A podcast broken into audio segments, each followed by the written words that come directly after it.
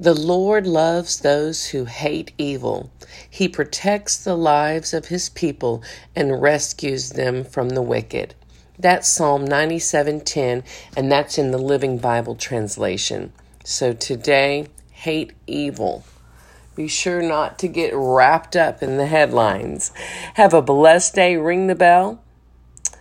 Check out us on all social media platforms. We'd love to connect and find out what promises you're pursuing. And we'll catch you back next time on Bold Truth Raw Faith Podcast.